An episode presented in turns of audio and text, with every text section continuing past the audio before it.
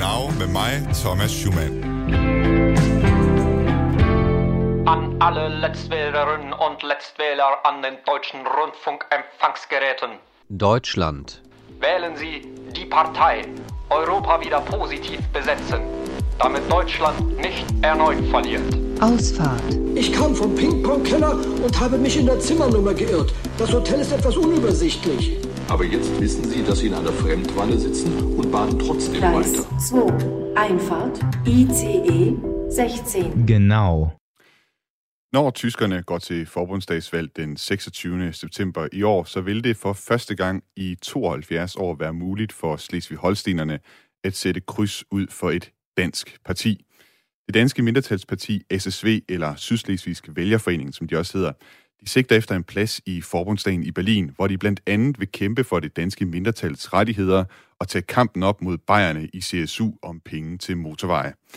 Men kan det danske mindretalsparti overtale nok tyskere til at stemme dansk i en dramatisk valgkamp, hvor de to store folkepartier, C D U og S P D, står til enorme vælgerlusinger, og hvor de grønne stormer frem med løfter om et radikalt opgør med Angela Merkels politik? Og hvad vil det overhovedet sige at føre dansk politik i Berlin? Mit navn er Thomas Schumann. Du lytter til Genau på Radio fire, og i dag skal du møde spidskandidaten til forbundsdagsvalget for S S V. Men først så er her øh, overskrifterne på et par, par historier, som jeg har været optaget af på det seneste, og som vi går mere i dybden med til sidst her i udsendelsen. Den ene er, at der øh, på de seneste, de seneste dage, øh, ligesom mange andre steder i, øh, rundt om i verden, har været demonstrationer foran synagoger og afbrændinger af det israelske flag, på grund af den vold, der udspiller sig mellem øh, palæstinenser og israelere for tiden. Og det har altså startet en debat i Tyskland om importeret antisemitisme. De grønnes kanslerkandidat Annalena Baerbock, hun vil afskaffe indrigsflyvninger og de korte flyveture til Mallorca. I stedet skal tyskerne køre mere med tog. Og så er præsidenten for det tyske fodboldforbund gået af, efter at have sammenlignet sin vicepræsident med en nazist. Det vender vi altså tilbage til senere i udsendelsen. Jeg skal også sige uh, her uh, til start med, at vi sender live i dag. Uh, hvis du lytter til det til podcast, så er det selvfølgelig for sent at sende sms'er ind, men jer, der lytter med nu, I kan altså blande jer, øh, sende en sms ind, hvis I har et øh, spørgsmål til dagens gæst, som altså er spidskandidaten for Sydslesvigsk Vælgerforening, som jeg introducerer lige om lidt. Hvis I, I øh, har et spørgsmål til, til ham, så kan I sende det ind på en sms med, til fjorten fireogtyve. I starter beskeden med R fire, efterfulgt af et mellemrum, og så jeres besked. Og nu må jeg vist hellere byde velkommen til dagens gæst, som er spidskandidaten for Sydslesvigsk Vælgerforening til forbundsdagsvalget her til september. Velkommen til dig, Stefan Seidler. Tak. Tak, fordi jeg måtte være her. Stefan, nu er det ikke så tit, at jeg eller andre danske medier beskæftiger sig voldsomt meget med Sydslesvigsk Vælgerforening, og jeg tror ikke, der er så mange derude af mine lyttere, som, som lige kender dig. Så til at starte med, kan du ikke lige prøve at fortælle, hvad er S S V for en størrelse, og hvordan er det, du endte med at blive partiets spidskandidat til forbundsdagsvalget? Altså, S S V er jo det danske mindretalsparti i Sydslesvig, altså i det allernordligste Tyskland. Det hænger sammen med historien. Sydslesvig har været dansk i mange år. Vi har et mindretal dernede, bestående af cirka fyrre, halvtreds, tres tusind mennesker, med vores egne skoler, egne børnehaver, egen avis, øh, eget sundhedssystem, egne kirker, altså et lille samfund, et lille dansk samfund. En kommune, kan man sige. En dansk kommune i Tyskland, har jeg hørt det beskrevet som. Det kunne man måske godt sammenligne det med. Vi har vores egne systemer i hvert fald, og vi har også vores eget parti. Øh, vi er rimelig stærkt øh, repræsenteret i kommunalparlamenterne, især i en by som Flensborg, hvor danskheden jo er øh, særlig stor. Vi sidder i landdagen, altså i delstatsparlamentet med, med tre parlamentarikere, har i den forrige periode også siddet med i regeringen i Slesvig-Holstein. Øh, men vi har i tres år ikke siddet i forbundsdagen, og, øh, og det vil vi nu, fordi tiden er inde. Vi har drøftet det i lang tid i partiet, og et flertal i partiet, et større flertal i partiet har udtalt sig for, at vi skal stille op til forbundsdagen igen. Det er sådan, at vi er fritaget for den fem procent spærregrænse, der er for alle partier normalt i Tyskland. Det, det er jo et særligt forhold, der gælder for, for mindretalspartier, som er skrevet ind i de her København-Bonn-erklæringer, som øh, øh, dengang man, man ordnede det efter, efter krigen i, i sin tid. Præcis. Og som altså i Tyskland, ligesom, man, ligesom i Danmark har der man en spærregrænse på to procent, i Tyskland der har man en lidt højere spærregrænse på fem procent, men den er I fritaget fra. Exactly. Hvad, hvad betyder det konkret? Jamen det betyder ikke, at vi bare har en gratis billet til Forbundsdagen. Vi skal jo have så mange stemmer, som det sidste mandat i Forbundsdagen i parlamentet koster. Hvor mange stemmer er det? Jamen det vil ligge omkring de beregninger, vi har omkring halvtreds tusind stemmer. Og det er også der, vi ligger stemmemæssigt, når vi kigger på landdagsvalgene og kommunalvalget øh, i øjeblikket i Slesvig-Holstein, hvilket gør, at vi har en rigtig god chance for at komme ind i Forbundsdagen.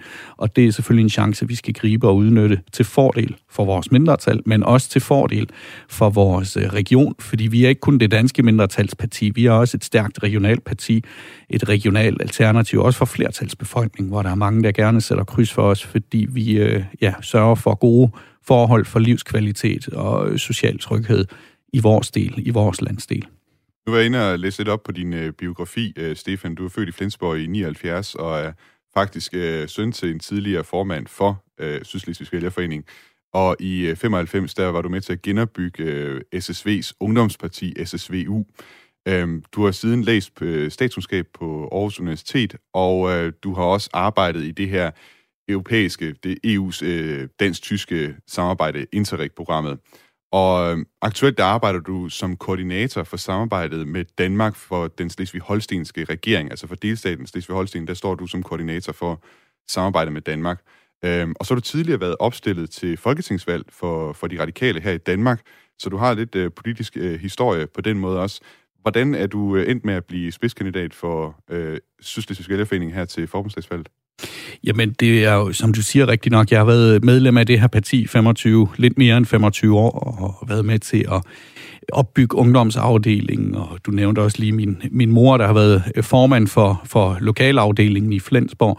Øhm, men så læste jeg statskundskab, som mange gør, øh, eller der er ikke mange, der læser statskundskab, men der er jo mange fra mindretalsskolerne, øh, som har taget studentereksamen på Duborg-Skolen, det er der måske nogen, der kender, eller på A P. Møller Skolen, de tager til, til Danmark gerne og læser, der har læst statskundskab, og har altid været et politisk dyr, så jeg øh, tænkte dengang, jeg skal ikke lægge det på hylden, jeg skal være øh, politisk aktiv, og der synes jeg, at det radikale Venstre var, var det parti, der stod mig nærmest, sådan rent værdimæssigt og, og politisk, og har været ret aktiv der, og, og stillet op til både Europaparlamentsvalg og til folketingsvalg i Sønderjylland. Men de sidste fjorten år har jeg arbejdet med grænselandet, og lige aktuelt, det har jeg gjort de sidste seks år for delstatsregeringen i Kiel, sørget for, at øh, grænselandet hænger sammen hen over grænsen, sørget for samarbejde på alle mulige områder, om det er uddannelsessamarbejde, om det er økonomisk samarbejde, om det er inden for infrastruktur, om det er kultur.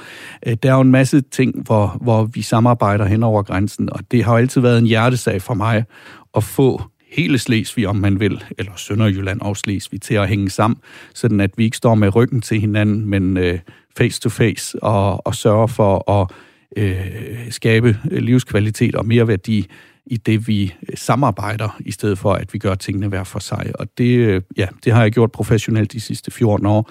Og der kan man sige, at det har også været motivationen til, at jeg har stillet op til det her, fordi jeg har set, at der er mange beslutninger, der sker hen over hovedet på os, hvor man ikke spørger i Kiel, eller i Sønderborg, eller i Åbenrå, men hvor det foregår mellem København og Berlin. Og operationelt er det jo i virkeligheden også nede i grænselandet, der i sidste ende skal gennemføre samarbejdet, der har hands on. Og, og, og, og det er der mange hos os, der er irriteret over, at der er beslutninger, der kommer oppefra, og som vi så i sidste ende skal gennemføre efter deres præmisser. Ja, hvad er det for nogle beslutninger? Jamen helt aktuelt kan vi se, at Danmark og Tyskland for ganske få uger har underskrevet en partnerskabsaftale. Og, og det er jo fint. Mange fine ord, også om vores mindretal og vores grænseland. Og i starten har vi jo i Slesvig-Holsten, og for den sags skyld også Region Syddanmark, og kommunerne nede i, i grænseområdet været med, med indover. Og så går der nogle måneder, og så hører vi ikke noget, og så lige pludselig får vi så et opkald fra, fra Berlin og fra København, så nu er den her aftale på plads. Værsgo. Og når vi så kigger i den, så står der jo faktisk ikke noget konkret i den. Der er en masse pæne ord, og det er vi selvfølgelig rigtig glade for, men der bliver for eksempel ikke beskrevet, hvordan kan vi få vores øh, erhvervsskoler til at samarbejde hen over grænsen, sådan at man kan tage en uddannelse øh, på den ene side af grænsen, men få sig et job øh, på den anden side af grænsen og have en, en, en, en dobbelteksamensbevis. Altså sådan helt konkrete ting, som, som vi har brug for, at hverdagen i grænselandet og øh, i grænseregionen kan til, øh, komme til at fungere. Og, og, og det er der, hvor vi har brug for at have en stærk stemme, også i Berlin, øh, der, der øh, råber vagt i gevær, hvis der er noget. Vi har også en anden aktuel sag, det er, det er grænselukningen. Den giver sikkert god mening nu her i, i coronatiden, og det vil jeg slet ikke betvivle, men grænsen har jo de facto fra den side været lukket siden to tusind og femten, siden flygtningestrømninger. Og der er der et klart ønske om, at man i København vil snakke med Berlin om den her sag. Men interessen i Berlin er, er slet ikke så stor for at snakke om det her. Altså, det er en, det er en lille landegrænse set øh, fra det store berliner, øh, berlinske perspektiv. Øhm, og, og det er også derfor, vi siger, jamen, hvis København vil snakke med Berlin, så må vi jo tage til Berlin og stå klar der og sige, at det her, det er faktisk noget, noget pjat at have sådan en gammeldags grænsekontrol med en mand, der kontrollerer pas og så vipper bommen op. Vi har jo helt andre løsningsmodeller i dag, hvor vi har effektivt politisamarbejde, øh, eksempelvis omkring øh, narkosmugling, menneskesmugling, øh, kriminalitet hen over grænsen, som ville være væsentligt mere effektiv. Og, og vi hører en gang imellem, at det tyske politi undrer sig over, når de ringer til dansk politi for at, at snakke med dem her om de her problemer, men så har de jo ikke tid til at snakke med dem, fordi de står ved grænsen og skal kontrollere pas. Øh, og, og det er der, hvor vi siger, at det er, det er de tyske myndigheder i Berlin, der har ansvar for det. Vi skal derned og, øh, og skabe opmærksomhed og få det her på, på dagsordenen. Så en af tingene handler om at sikre, at øh den her regionens interesser, altså det grænseland, øh, de interesser, de bliver varetaget, at det ikke bare kører hen over hovedet på jer mellem Berlin og København. Hvad, hvad er det ellers, der gør, at, at I synes i S S V, at det er vigtigt, at I stiller op til Forbundsdagen den her gang? Altså, det er en ting, I vil høre mig sige rigtig mange gange i det her forløb i dag. Det er, at vi ser, der i, i, i de globale kriser, vi er i, om det er klimakrisen eller coronakrisen, der har folk behov for og finde tilbage til det regionale. Det kan godt være, at vi pendler meget og kører langt på arbejde og så videre, men vi oplever i hvert fald i vores del af landet, at folk vil have regionale produkter, de vil sørge for, at de regionale strukturer er i orden, at, øh, at, at der er arbejdspladser i regionen, og, og det er det, vi vil slå et slag for at gøre os lidt mindre afhængige af globaliseringen og af globale strukturer, og til gengæld sørge for, at vi kan have det hele hos os i regionen. Øh, og det er der, hvor, hvor S S V er en garant, og altid har været et regionalt parti, og siger helt, og det er min helt klare overbevisning, at vi kan løse de globale problemer, vi har, øh, ved at skabe stærkere regionale strukturer. Og, og det er det, S S V kan. Også fordi vi er ikke afhængige af en partilinje, der foregives nede i Berlin. Altså, de store partier øh, skal jo hele tiden få det til at hænge sammen med, med de store linjer, der foregives fra, fra de store partikontorer nede i Berlin, og de skal også tage hensyn til, hvordan det er i forhold til de andre tyske forbundslande. Vi kan koncentrere os fuldt og helt på Slesvig-Holsten og på vores region og slå i bordet og sige, prøv at høre, her kommer vi altså for kort, øh, til kort igen. Øh, her skal der være mere fokus på, på yderregionerne også. Øh, det, det er det, vi kan. Vorfreude. Fantastisch. Spitzfindigkeit. Kuddelmuddel. Genau aus Rundfunk fire. Wir sprechen mit Deutschland. Nu er det jo ikke uh, første gang, at S S V stiller op til forbundsdagsvalg uh, i Tyskland, og jeg har faktisk fået en sms her fra, uh, fra en af lytterne, der skriver, kan vi ikke få lidt info om de uh, sidste danske repræsentanter, som blev valgt til Tysklands rigsdag indtil for tres år siden. Uh, det hedder nu forbundsdag, rigsdag, det hed det før krigen. Og øh, det er faktisk øh, lige præcis det, vi skal høre om, for øh, der var nemlig, øh, altså der var, S S V var faktisk et af de allerførste partier, eller blandt de første partier, der trådte ind i den tyske forbundsdag øh, efter valget i øh, nitten niogfyrre. Dengang der var det Herman Clausen, der var det danske mindretals stemme i Bonn fra niogfyrre til treoghalvtreds. Og vi har talt med historiker og forskningsleder ved Dansk Centralbibliotek i Sydslesvig, Mogens Rostgaard Nissen, og vi spurgte ham, hvad S S V dengang fik ud af at have et mandat i forbundsdagen. Jamen, øh, kan man sige, når man kigger tilbage på det, måske ikke så frygteligt meget, altså fordi, øh, men man skal også sætte det i forhold til, at forbundsdagen den er helt ny. Så det vil sige, at partierne de er dannet, men, men fraktionerne i forbundsdagen har ikke rigtig sat sig endnu. Så, og så kommer Herman Clausen ind som, som ene mand op fra, fra, øh, fra S S V, og det passer ikke rigtig ind nogen steder. Så det vil sige, at i de første par år, der har han egentlig svært ved overhovedet at få for eksempel sit eget kontor, fordi der er ikke rigtig plads til ham. Men, men, men først efter et til to år, hvor han har været der, begynder han at få opbygget et politisk netværk, kontaktnet øh, til, de, til, de større, til de store partier osv., men stadigvæk får han ikke rigtig gennemført nogen af S S V's mærkesager. Det vil sige, øh, hovedsageligt spørgsmål om, øh, de har to mærkesager, tre mærkesager. En ting, det er at få adskilt Sydslesvig fra Slesvig-Holstein, sådan en Sydslesvig, der kan blive en selvstændig enhed. Øh, det løser de ikke med. Øh, en anden ting, det er at få lavet en bedre fordeling af de tyske flygtninge, eller de flygtninge, der er kommet fra, fra Østpreussen og fra, fra Pommern og så videre, hvoraf mange de, de, er, de, er, de, er, de er bosat sig i Slesvig-Holstein. Altså et mærkesag fra, fra S S V at få dem fordelt bedre ud over hele Tyskland, sådan at der ikke skal være så mange af dem i Sydslesvig. Og så en tredje ting, altså også få knæsat princip om selvbestemmelsesret, hvor befolkningen i Sydslesvig har en ret til at bestemme selv, og det vil sige at have ret til at få gennemført en ny folkeafstemning, som eventuelt kan føre tilbage til, at, eller føre til, at, at Sydslesvig kommer tilbage til Danmark. Det er sådan deres hovedkrav eller hovedønsker, og ingen af dem får de gennemført. Til gengæld kan man sige, at det, det lykkedes dem, altså fordi i den første samling her i Forbundsdagen efter nitten niogfyrre, der er der sådan set ikke rigtig nogen valgregler for, hvem der kommer ind og hvem der ikke kommer ind. Så det vil sige, at det bliver først ordentligt for alvor sat, sat system i slutningen af den her valgperiode i nitten treoghalvtreds. Og der lykkedes det ham rent faktisk, Herman Clausen ikke ene, men, men få gjort gældende, at det danske mindretal ikke er et almindeligt parti. Det er en, et parti, som repræsenterer mindretal, og dermed også har ret til at, at kunne blive valgt til, til parlamentet, til Forbundsdagen, uden om øh, spærregrænsen på fem procent, som, som bliver indført. Og det, hvad skal jeg sige, det lykkes at komme igennem med det, sådan at S S V øh, ikke eller kan komme ind, selvom de ikke opnår fem procent af stemmerne øh, i, i, i delstaten Slesvig-Holsten.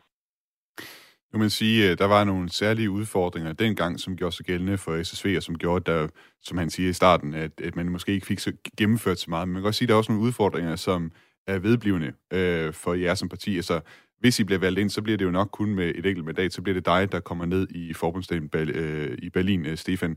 Og øh, du kommer altså til at sidde i parlament med syv hundrede øh, andre medlemmer. Jeg tror, det, jeg tror, det er der omkring det tal kommer til at ligge øh, for, for det kommende parlament. Og så også nogle helt andre dagsordner, end dem, som I er optaget af. Hvordan delen øh, for en enkelt mand som dig øh, gjort dig gældende i, nede i Berlin, øh, som et enkelt mandat dernede i det her store parlament? Det kan i hvert fald knokles, øh, og det er også indstillet på. Og så kan man jo også sige, at det er en vis øh, form for netværksarbejde eller lobbyarbejde, som, øh, som vi skal øh, stå for i, i Berlin i Forbundsdagen. Altså, det er jo sådan, at vi har adgang til ministerierne, når det handler om mindretalsspørgsmål og så videre og så videre, men man føler altid, at man banker ude på døren og, og, og, og ikke rigtig er en del af processen, og vi skal altid gå via andre, når vi vil have vores øh, emner på dagsordenen, mindretalsrettigheder her især. Her har vi nu muligheden for selv at sætte tingene på dagsordenen, og det er jo faktisk sådan, at øh, vi har lavet analyser over det sammen med mindretalssekretariatet, som ligger i Berlin, at ud af ti parlamentarikere i Berlin ved kun én, hvad et mindretal rent faktisk er. Så det handler også om at sensibilisere parlamentet og øh, politikerne i Tyskland om, at vi har mindretal. Vi har også friserne, vi har også sorberne osv. Øhm, det, det er en ting, det handler om. Den anden ting er, at den måde, vi skal få indflydelse på, det er ved at skabe et stærkt netværk. Jeg har altid lidt den jyske mafia som forbillede her i, i Danmark øh, tilbage i halvfemserne, øh, hvor det jo også var parlamentarikere på tværs af politiske skel, som sørgede for, at der ikke kun kom motorveje til Jylland, men at for eksempel også uddannelsesområdet, eksempelvis Universitetet i Aalborg, blev udbygget, og man fik støttemidler til Jylland. Og, og det, det har manglet i Forbundsdagen, og det har manglet hos os i, i Sydslesvig, i Landstenen Slesvig i mange år, hvor jeg siger, jamen jeg vil gerne stå i spidsen for at samle parlamentarikere på tværs af de politiske skel, selvfølgelig demokratiske partier, til at rette Nå, fokus på, siger, på siger, vores region. Ja. Når du siger selvfølgelig demokratiske partier, det er bare lige i, i forhold til at forstå tysk politik, ikke? Altså, så mener du dermed ikke A F D? Lige præcis. Ja. Lige præcis. Alternativ for Deutschland. Ja. Ja. Så det er C D U, Linke, F D P, S P D og De Grønne, ikke? Lige præcis. Ja, ja. Og der vil jeg så sige, det er også det, jeg har erfaring med. Jeg har jo siddet, som vi nævnte indledningsvis, og arbejdet for det dansk-tyske samarbejde nu i to, for to regeringer i Slesvig-Holsten. Den første bestod af Socialdemokrater og Grønne og S S V, Og nu sidder jeg og arbejder for en, en regering bestående af de konservative, C D U, det liberale F D P og de grønne igen. Så, så, øh, og, og det er også det, at S S V's politik i alle årene har været i landdagen. Ellers ville vi ikke kunne have fået den indflydelse og de ting igennem øh, på det parlamentariske i delstaten i Slesvig-Holstein. Vi bliver nødt til at samarbejde og alliere os med, med andre øh, parlamentarikere, og det, øh, det er faktisk også det, man sætter pris på, fordi det er det nordiske element, vi kommer med, som man jo også kender fra her i Danmark, at man bliver også nødt til at samarbejde over midten, hvis man vil have øh, politiske mærkesager gennemført. Og det er det, vi kommer med og, og kan tilbyde, og i sidste ende binde tingene sammen til fordel for, for vores grænseland og vores region. Vi spurgte også øh, Mogens Rostgaard Nissen ind til, øh, om han så nogen lighedspunkter mellem øh, dig og så øh, Herman Clausen, som altså var den seneste kan man sige, danske stemme i øh, den tyske forbundsdag. Jamen, det har de, og synes jeg, altså, øh, altså hvis vi lige er, måske ikke så meget personligt, det ved jeg ikke, det, det er egentlig ikke nogen mening, men i hvert fald holdningsmæssigt, hvad, hvad er det, vi vil? Og øh, altså, dengang som nu, er det jo i høj grad et spørgsmål om at, hvad skal vi sige, gøre, gøre det nationale parlament klar over, at der er det her mindretal, og de særlige interesser, der gør sig gældende for et nationalt mindretal som det danske i, i, i Tyskland. Hvorimod man kan sige, at det, det, det der dengang var, var en diskussionspunkt, og det der stadigvæk er et diskussionspunkt, også inden for, for, for mindretallet inden for S S V, det er, hvor, hvor vigtigt er det, at vi som mindretal går ind i nogle nationale spørgsmål i forhold til, hvad ved jeg, tysk forsvarspolitik eller tysk udenrigspolitik og den slags der, at det så ikke, giver det så ikke mere mening, at vi, vi bruger vores krudt i, i, i delstatsregeringen, øh, delstatsparlamentet i Kiel, i forhold til, til, til skolepolitik, i forhold til kulturpolitik, i forhold til de nære ting, som, som har betydning for os sådan nærmest på, på daglig basis. Så det, jeg kommer til at tænke på, når han siger det her, det er, at I har jo nogle, man kan sige, forholdsvis snævre interesser for, for mindretal og for regionen på den måde, ikke? Men i forbundsdagen kommer der til at være rigtig mange andre dagsordner også, ikke? Så der kommer til at også være dagsordner om tysk udenrigspolitik, for eksempel, som der også bliver, bliver nævnt her, ikke? Kommer du til, øh, med dit mandat, øh, hvis du bliver valgt ind i forbundsdagen, kommer du til at engagere dig også i alle de her andre dagsordner, eller kommer du udelukkende til at bruge dine kræfter på dem, som øh, mindretallet er optaget af? Altså, vi har et fuldgyldigt mandat.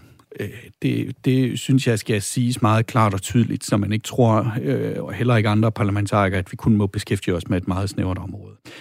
Men jeg har hele tiden sagt, og vores parti er helt indstillet på, at hvis vi skal brænde igennem, både nu her i valgkampen og senere i forbundsdagen, så skal vi fokusere os på vores mærkesager.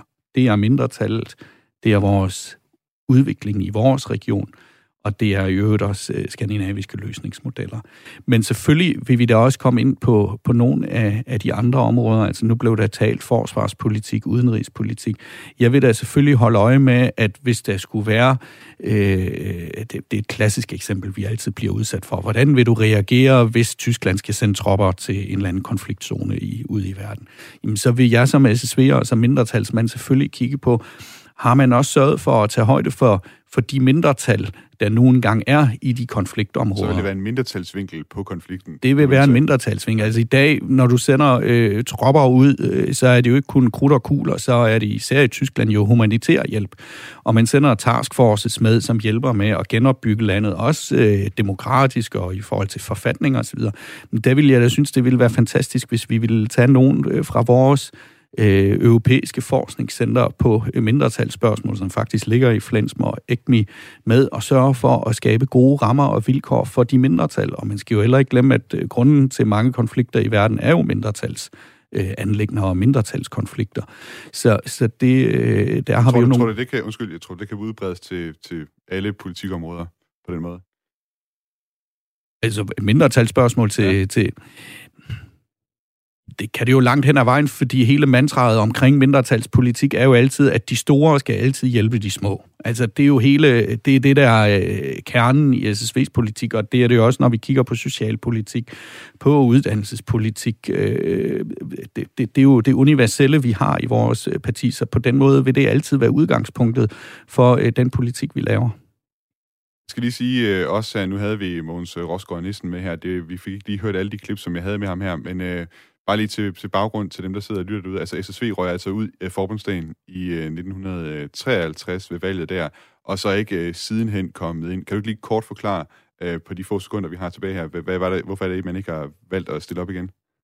Det har der simpelthen ikke været flertal for, og partiet har været splittet på spørgsmål. Det ville have været for mange kræfter og ressourcer, der skulle bruges på at, at stille op til så stort et valg. Ja, og så sidenhen, så er man jo altså stillet op og, og med, med relativ succes, særligt inden for de seneste årtier, som jeg selv har betragtet, da jeg arbejdede på Flensborg Avis, altså stillet op til kommunalvalg og delstatsvalg, og har man altså også siddet i regering sammen med C D U og, og De Grønne, så vidt jeg husker. Øh, S P D og De Grønne. Undskyld, ja. S P D og De Grønne, det var sådan, det var, ja. Øhm, Stefan Seidler, vi, vi vender tilbage til dig øh, lige om lidt. Vi skal lige forbi øh, nogle nyheder her først. Vorfreude. Fantastisch. Spitzfindigkeit. Kuddelmuddel. Genau aus Rundfunk fire. Wir sprechen mit Deutschland. Du lytter til Genau på Radio fire med mig, Thomas Schumann, og i dag der har jeg besøg af Stefan Seidler, der er øh, spidskandidat for det danske mindretalsparti Sydslesvigsk Vælgerforening til forbundsdagsvalget øh, her til september. Ham har jeg med i studiet i dag. Og øh, i dag der sender vi også øh, live, så hvis du har spørgsmål til Stefan øh, eller til, om Tyskland i det hele taget, så kan du sende det ind på nummeret fjorten fireogtyve, og du starter bare beskeden med R fire i et mellemrum, og så din besked. Og vi har faktisk fået en besked her, som jeg gerne lige med et spørgsmål, som jeg gerne vil stille, stille dig, Stefan, før vi går videre til det næste, vi skal omkring. Der er en lytter her, der, der spørger, var der i Weimar-republikken mulighed og forsøg på at opnå en dansk repræsentation i Rigsdagen? Ja, det var der, og det havde vi også. Vi havde jo Gustav Johansen siddende i Rigsdagen dengang, Øh, og, og man kan sige, at dengang var der jo en, en del andre spørgsmål to, på tapetet. Det var jo også øh, lige efter nitten tyve, altså grænsedragning. Og øh, der var helt, altså, det var meget fragmenteret parlament dengang. Der var utrolig mange små grupper. Øh, og, og dengang hed det ikke S S V, der hed det danskerne. Så når man kigger på, på de gamle, øh, den gamle pladsfordeling i Rigsdagen dengang, så kan man se en, en lille bitte brik. Nogle pladser, der, hvor der står danskerne. Altså og, de denen, eller danskerne? De denen, ja, ja, denen, okay. Lige præcis. Ja, ja. Nå, sjovt. Der er også en, der spørger her, det, det får du også lige det her spørgsmål, bare lige kort. Øh, det er en, der hedder Tommy, der skriver, hvordan ser S S V på den nuværende danske flygtningepolitik og, t- og lejre i tvivlsomme lande?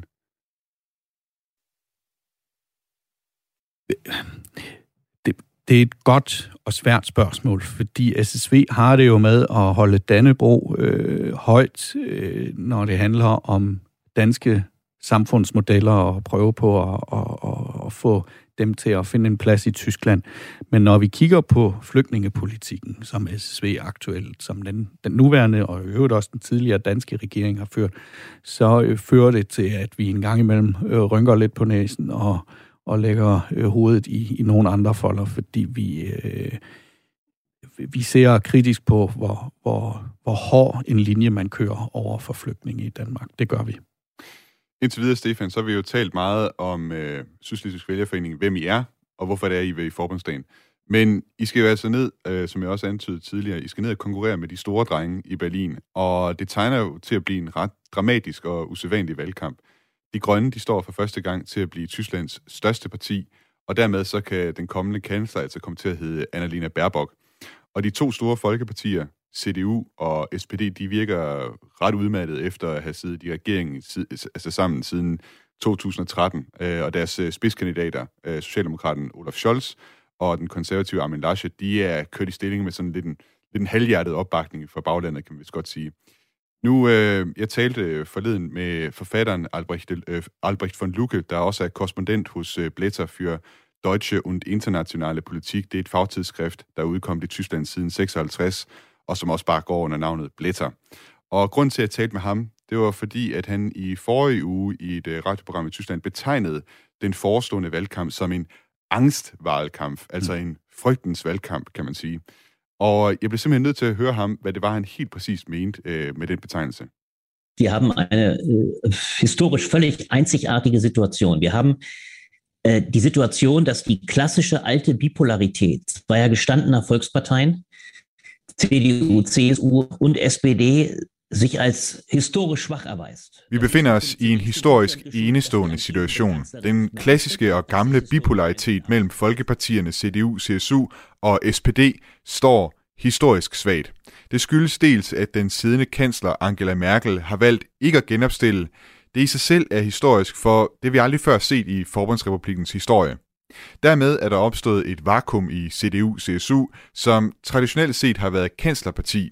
Husk på, at i tooghalvtreds ud af Forbundsrepublikkens tooghalvfjerds år har de dannet regering. Und die Tatsache äh, des desaströsen Auswahlprozesses in der C D U C S U, wo der stärkere Kandidat Markus Söder letztlich äh, durch den C D U-Vorsitzenden äh, äh, vor allem auch aus C D U-egoistischen Gründen verhindert wurde. Samtidig har det katastrofale valg af C D U C S U's spidskandidat Armin Laschet svækket partiet.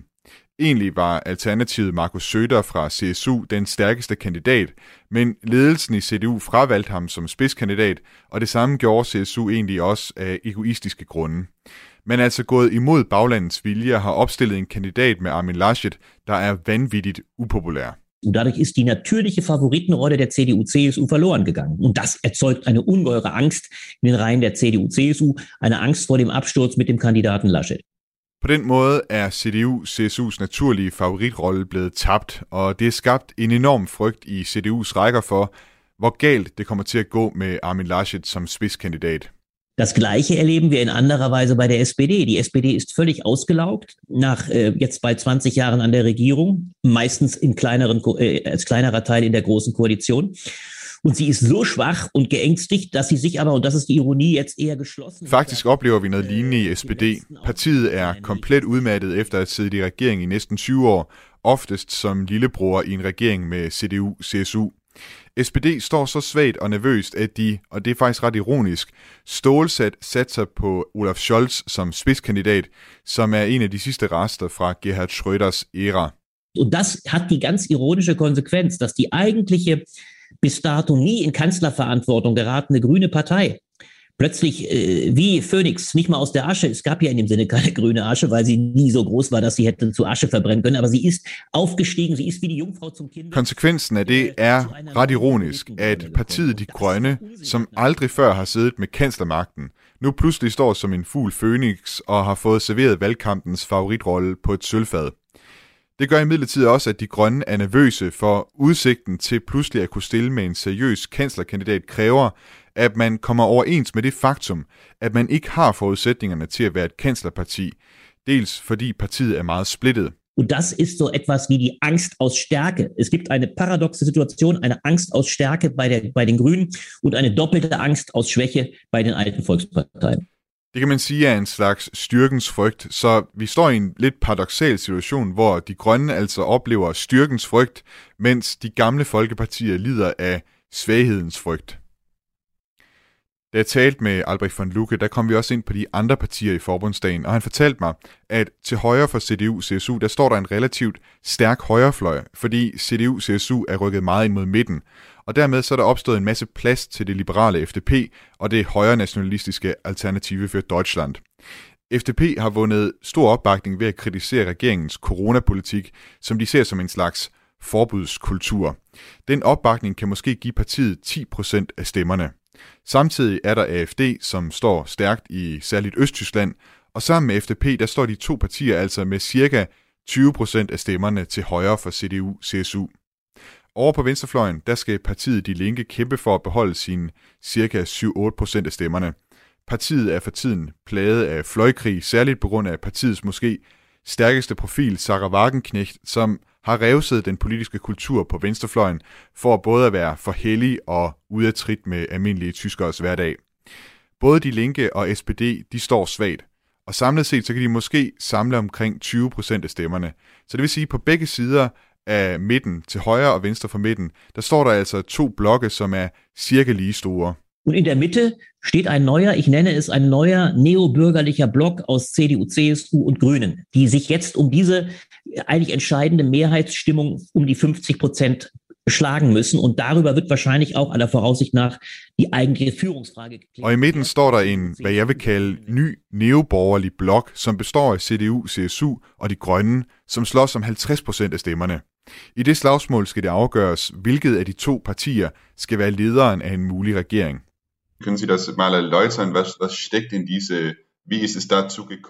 Jeg spurgte Albrecht von Lucke, hvad, hvad det er, der har skabt den her nye neoborgerlige midte, som han taler om. Das liegt meines Erachtens entscheidend daran, dass die Dominanz der neuen Thematik, also Klimapolitik, so stark auch Einzug gehalten hat in der C D U C S U. Das ist ja schon unter Angela Merkel in hohem Maße. Som jeg ser det, hænger det sammen med den dominans, som klimapolitikken har fået, og hvor en stor del af også er blevet til C D U C S U's politik. Det skete allerede med Angela Merkel.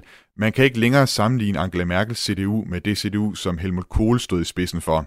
Og hvis du ser på Armin Laschet, så er han langt fra konservativ, men mere en liberal politiker. Es ist eine, äh, eine Mitte, äh, die mit den alten reaktionären Kräften nichts zu tun hat, aber die das große Problem hat, gerade die Grünen werden darunter noch zu leiden haben, dass zum Teil der Diskurs der jüngeren Generation, ich nenne es die Fridays-Generation, wir können aber auch sagen... Det er en midte, som ikke længere har noget at gøre med de gamle reaktionære kræfter, men som står med et stort problem, som særligt kommer til at ramme de grønne, nemlig at der er opstået en stadig dybere kløft mellem den unge generation, som jeg kalder for Fridays-generationen efter Fridays for Future, og så de ældre i Tyskland, som ikke rigtig forstår, når det er, at de unge kræver, at det tyske sprog eksempelvis skal gøres kønsneutralt. Darin aber auch zu viel Bevormundung, lustigerweise. Also es erleben die, die Alten in mancherlei Hinsicht eine Bevormundung durch die Jungen.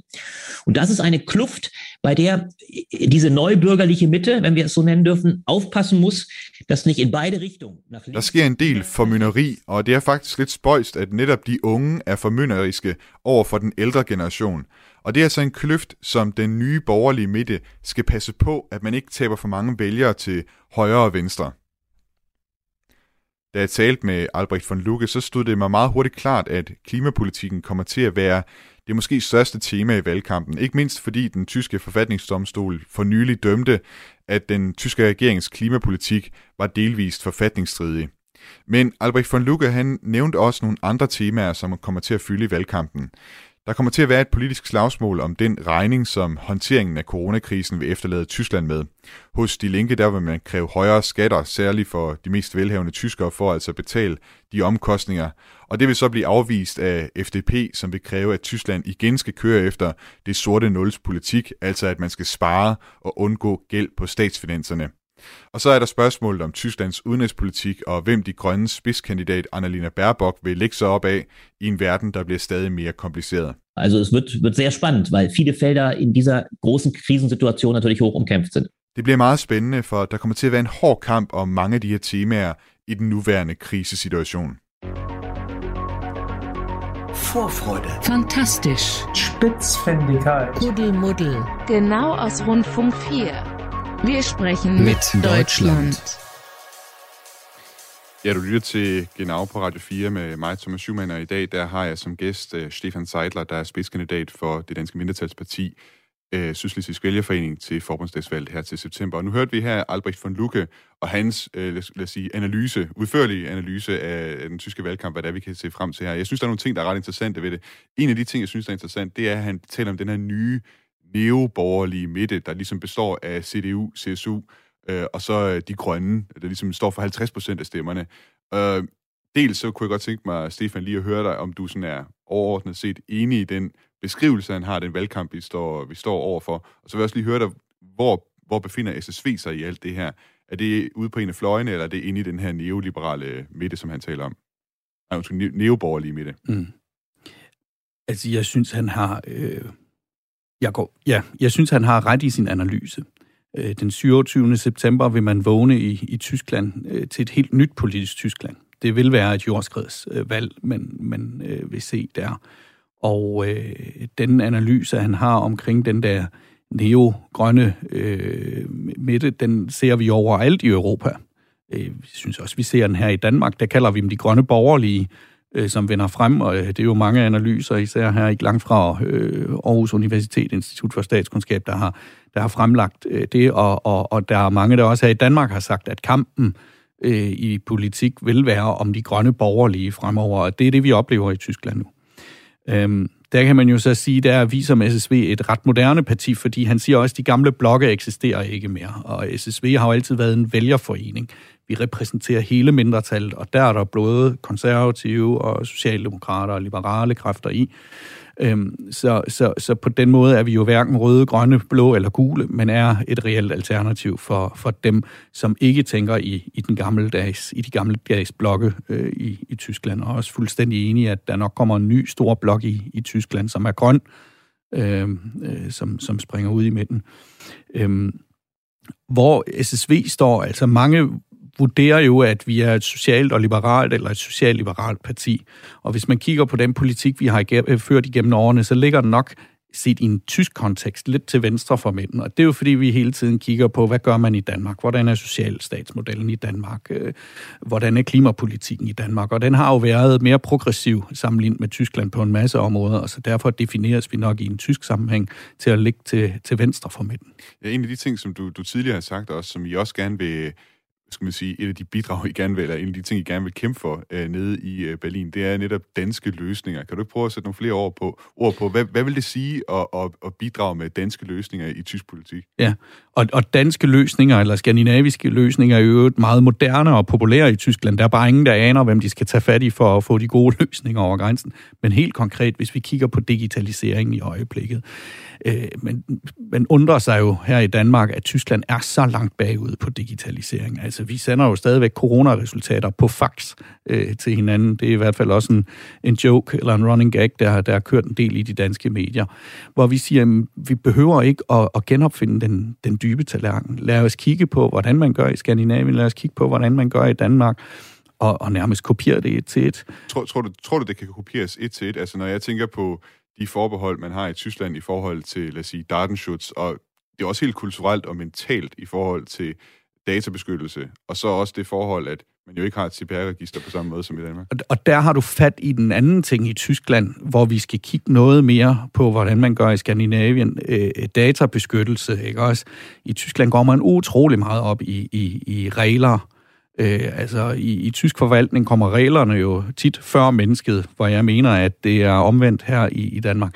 Det er jo ikke sådan, at man i Danmark har helt andre regler end i Tyskland, hvad databeskyttelse angår. Vi har alle sammen nøjagtigt de samme europæiske standards, men tyskerne har det, den preussiske forvaltningskultur har det med at overfortolke og lægge ovenpå og ovenpå, og det behøves vi ikke. Så det er også der, vi siger, lad os få et lidt mere fladt hierarki. Lad os øh, ikke lave regler for reglernes skyld, men for menneskernes skyld. Der er et godt grundlag for databeskyttelse. Der har vi europæiske regler, og behøver ikke at overfortolke, øh, som det er tilfældet i Tyskland. Nu hørte vi også her, Albrecht von Lucke sådan skitserer nogle af de slagsmål, der sådan ligesom øh, foregår mellem partierne øh, til forbundsdagsvalget. Og du har tidligere øh, i det interview været ude at sige, øh, nærmest nævne et parti ved navn, som, som du gerne, hvad skal man sige, vil have et opgør med, om man vil. Du har været ude at sige, at øh, C S U, altså de kristne, kristne sociale union øh, fra Bayern, det er, det er jo et regionalt parti, det er et parti, der egentlig hører hjemme i Bayern, men også som, som også har medlemmer af Forbundsdagen, der sidder, sidder i Berlin. Du vil jo sige, at de alt for tit er alt for gode til at få en for stor bid af kagen og ligesom få penge til motorveje og, og andre ting øh, nede i, øh, i Bayern. Kan du ikke prøve lige at forklare hvad, mere præcist, hvad er det, det går ud på det her? Mm. Nu skal det siges, at C S U er et hardcore konservativt parti, og det, sådan vil jeg ikke definere på S S B på ingen måde. Men øh, C S U har siddet for eksempel på trafikministerposten de sidste seksten år. Og jeg synes, det er øh, lidt pudsigt, når vi ser på trafikplanen for tyve tredive i øh, Tyskland, så kan vi se, at øh, Slesvig-Holstein står i den med toogtyve projekter, godkendte projekter. Bayern står der med tre hundrede og femogtyve godkendte projekter. Og hvis vi generelt kigger på udviklingen i Tyskland, så kan vi se, at der er et, en, en skævrydning, der er et fald mellem Nord- og Tyskland, altså øh, Nord- og Sydtyskland. Det er det rige Sydtyskland, og så med undtagelse af Hamburg, det er lidt fattigere øh, Nordtyskland. Og der er mange øh, gode, goder, der kommer Sydtyskland til gode. Øhm, jeg vil komme med et andet konkret eksempel. Vi har, et meget stærkt, øh, vi har en meget stærk energiindustri og energiudvikling i Nordtyskland. Slesvig-Holstein har sådan set er gået frem og har sagt, at vi vil være energiventeland. Altså vi vil sørge for det, den grønne strøm, som skal forsørge hele Tyskland. Der har vi klyngesamarbejde bestående af virksomheder, universiteter og også det offentlige, hvor vi øh, mange gange har søgt om penge i Berlin for at styrke det her klyngesamarbejde på energiområdet. Men det pudsige er så, at når pengene deles ud, og vi sådan set rent fagligt og, og, og indholdsmæssigt står bedre end mange andre i Tyskland, så ser vi, at pengene falder på energiklyngen i Nürnberg, som er i Bayern.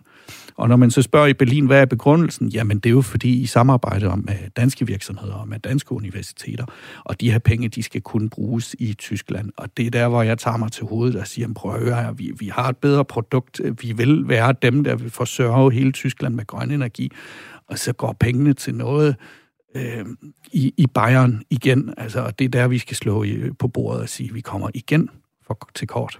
Har du nærstuderet øh, C S U og Bayerne, hvad det er, de gør i Berlin, som de gør rigtigt, sådan at du måske kan bruge nogle af de samme metoder, og der du skal kæmpe for øh, infrastrukturmidler til Nordtyskland? C S U har jo en stærk, stærk alliance, eller er nærmest et parti med C D U og har siddet i regering. Det skal vi som S S V ikke. Øh, det ville være for meget af det gode. Men igen, som jeg sagde helt indledningsvis, jeg har ikke berøringsangst for at samarbejde med, at samarbejde med andre demokratiske partier til fordel for vores landsdel og trække nogle flere penge øh, til, til vores region og også sensibilisere andre parlamentarikere i Berlin, som kommer nordfra. Så jeg siger, prøv at se her, det kan jo ikke passe, at det hele hele tiden flyder til Sydtyskland. Skal vi ikke tage og slå os sammen og sørge for, at der kommer lidt mere et lidt mere retfærdigt stykke af kagen til os her, heroppe nordpå. Og, og det kan jo heller ikke være, at hver gang vi skal slå i bordet i, i Berlin, at vi skal hente rygdækning i Danmark, eller i Sverige, eller i Norge for den sags skyld, for at, at sige til regeringen, prøv at høre, at vi har brug for den her nye motorvejsbro, fordi den er også meget vigtigt for Danmark. Det er godt, vi får rygdækningen derfra, men vi burde stå stærkt nok, og det burde være en selvfølgelig, øh, en, en selvfølge, at, at når vi har brug for de midler og, og, og den udvikling, at, at vi får det retfærdige stykke af kagen, som, som vi har krav på, efter min mening. Stefan, vi kunne øh, sidde og nørde øh, tysk politik i lang tid, øh, er jeg sikker på, og det får vi også øh, flere lejligheder til. Der er jo lang tid til september, så det er nok ikke sidste gang, du er med. Men øh, vi skal også lige rundt omkring nogle, øh, nogle andre historier, som, øh, som jeg har fulgt med i her på det seneste øh, fra det tyske nyhedslandskab. Vorfreude. Fantastisch. Spitzfindigkeit. Kuddelmuddel. Genau aus Rundfunk fire. Wir sprechen mit, mit Deutschland. Deutschland. Det er jo desværre sådan, at øh, når Hamas sender raketter ind over Israel, og når Israel bomber Gaza, så har den her konflikt i Mellemøsten det med at brede sig til resten af verden. I Tyskland, der har anti-israelske demonstranter kastet sten mod synagoger, israelske flag er blevet brændt af, og der er blevet råbt slagord mod jøder. Og det er altså udløst en debat i Tyskland om antisemitisme. I toppen af Angela Merkels C D U, der taler man om importeret antisemitisme. Ifølge avisen Münchner Merkur, der skal partiets næstforkvinde have sagt til øvrige medlemmer af C D U's ledelse, at uanset om man er indvandrer, asylansøger eller født i Tyskland, så skal man ikke gøre sig håb om en kærlig behandling, hvis man opfordrer til vold mod jøder. I tyske medier der er det blevet diskuteret, hvor grænsen går, hvornår en demonstration bliver antisemitisk, og hvornår det handler om kritik af staten, Israels militære handlinger. Ved demonstrationer er det faktisk i Tyskland ulovligt at afbrænde flag, men egentlig er det ikke afbrænding af flag eller antisemitiske slagord, som i mange tilfælde har fået tysk politi til at opløse demonstrationer. Men derimod er det coronareglerne, som de har brugt, når det er, de skulle ud og opløse de her demonstrationer. Og det er altså på trods af, at tysk politi tidligere har tilladt anti-corona-demonstrationer, hvor man bevidst ikke overholder reglerne. Vi skal videre til en anden historie også, en anden debat, som også har kørt i Tyskland, som er udløst af noget man siger, mere fredeligt end konflikten i, i Mellemøsten. For øh, de grønne mener i hvert fald, at en gang i fremtiden, der skal det være slut med indrigsflyvninger og billige flyrejser til Mallorca. Det sagde de grønnes kanslerkandidat Annalena Baerbock i et interview med Bild am Sonntag i weekenden, og det har så udløst en hel del politisk debat. Baerbock kom ikke med en dato for, hvornår det skal være slut med indrigsflyvningerne, men hun sagde, at hvis man tager klimaforandringerne alvorligt, så skal det på sigt være slut med de billige flyrejser til Mallorca for niogtyve euro. Og så sagde hun, at der skulle satses meget mere på at udbygge den tyske jernbane, så det bliver et attraktivt alternativ. Den her, det her interview det fik C D U's kanslerkandidat Armin Laschet op af stolen, og han udtalte, at kravet fra de grønne er populistisk og ikke indeholder nogen klimapolitisk effekt. Det liberale parti F D P reagerede ved at beskrive Baerbocks forslag som udtryk for de grønnes forbudsfetish. Men de grønne er ikke uden opbakning. I sidste uge sagde S P D's, altså Socialdemokraternes kanslerkandidat Olaf Scholz, at det ikke burde være muligt at købe en flyrejse, der er billigere, der er billigere end lufthavnsgebyret og andre gebyrer, der findes ved flyrejser. I fremtiden, sagde Olaf Scholz, så skal det ikke være muligt at købe en flyrejse til mindre end halvtreds til tres euro, altså omkring fire hundrede kroner. Stefan, jeg vil lige høre dig øh, lige helt kort. Øh, er det her, Annalena Baerbock, mener du også, det er et udtryk for en forbudsfetish, eller mener du, det er meget realistisk at afskaffe de her korte flyrejser? Altså, vi skal have et skift øh, i, i transportforholdene i Tyskland. Folk skal køre mere tog. Jeg tror, det er mere et spørgsmål. Altså, det er ikke så meget et spørgsmål, om, om, om flybilletterne har været for billige. Nok mere et spørgsmål, om togbilletterne ikke har været for dyre øh, igennem tiden, og, og det er der, vi skal tage fat. Så vidt øh, den historie også. Jeg kan se her, at øh, sekunderne tikker ned for, for dagens udsendelse. Jeg må hellere nå rundt om den sidste historie også her, som handler om, at præsidenten for det tyske fodboldforbund D F B, Fritz Keller, trak sig mandag på, fra sin post efter ballade om en nazikommentar. Allerede, han, han, sagt, han, han, han sagde, at han træder tilbage fra posten som præsident, så D F B kan få en ny start, øh, der rækker langt frem. Allerede for en uge siden, der tilkendegav Keller, at han agtede at gå af i kølvandet på den opstand, han havde skabt. Keller sammenlignede nemlig en udtalelse sin vicepræsident Reiner Koch med en berygtet dommer fra nazitiden, og den bemærkning, den faldt altså mange for brystet. Hele den her ballade, den kommer altså oveni, at man skal finde en ny landstræner, da den mangeårige landstræner Joachim Löw stopper efter sommerens E M. Og så når vi altså kommet til vejs inden for dagens øh, udsendelse af Genau, øh, Stefan Seidler, øh, spidskandidat for Sydslesvigsk Vælgerforening til Forbundsdagen. Jeg vil sige tak for, at du var med i øh, dagens udsendelse. Selv tak. Det var en stor fornøjelse. Og vi kommer helt sikkert til at have dig med igen, øh, når vi kommer nærmere valget. Genau er tilrettelagt af Niklas Groth-Dein. Mit navn er Thomas Schumann. Hvis du har ris, ros, kommentarer eller andet, så send endelig til os på genau snabel-a radio fire punktum d k. Øh, Vi sender som altid tirsdag ti til elleve, og ellers så kan du finde os som podcast. Indtil vi lyttes ved igen, vil jeg bare sige servus.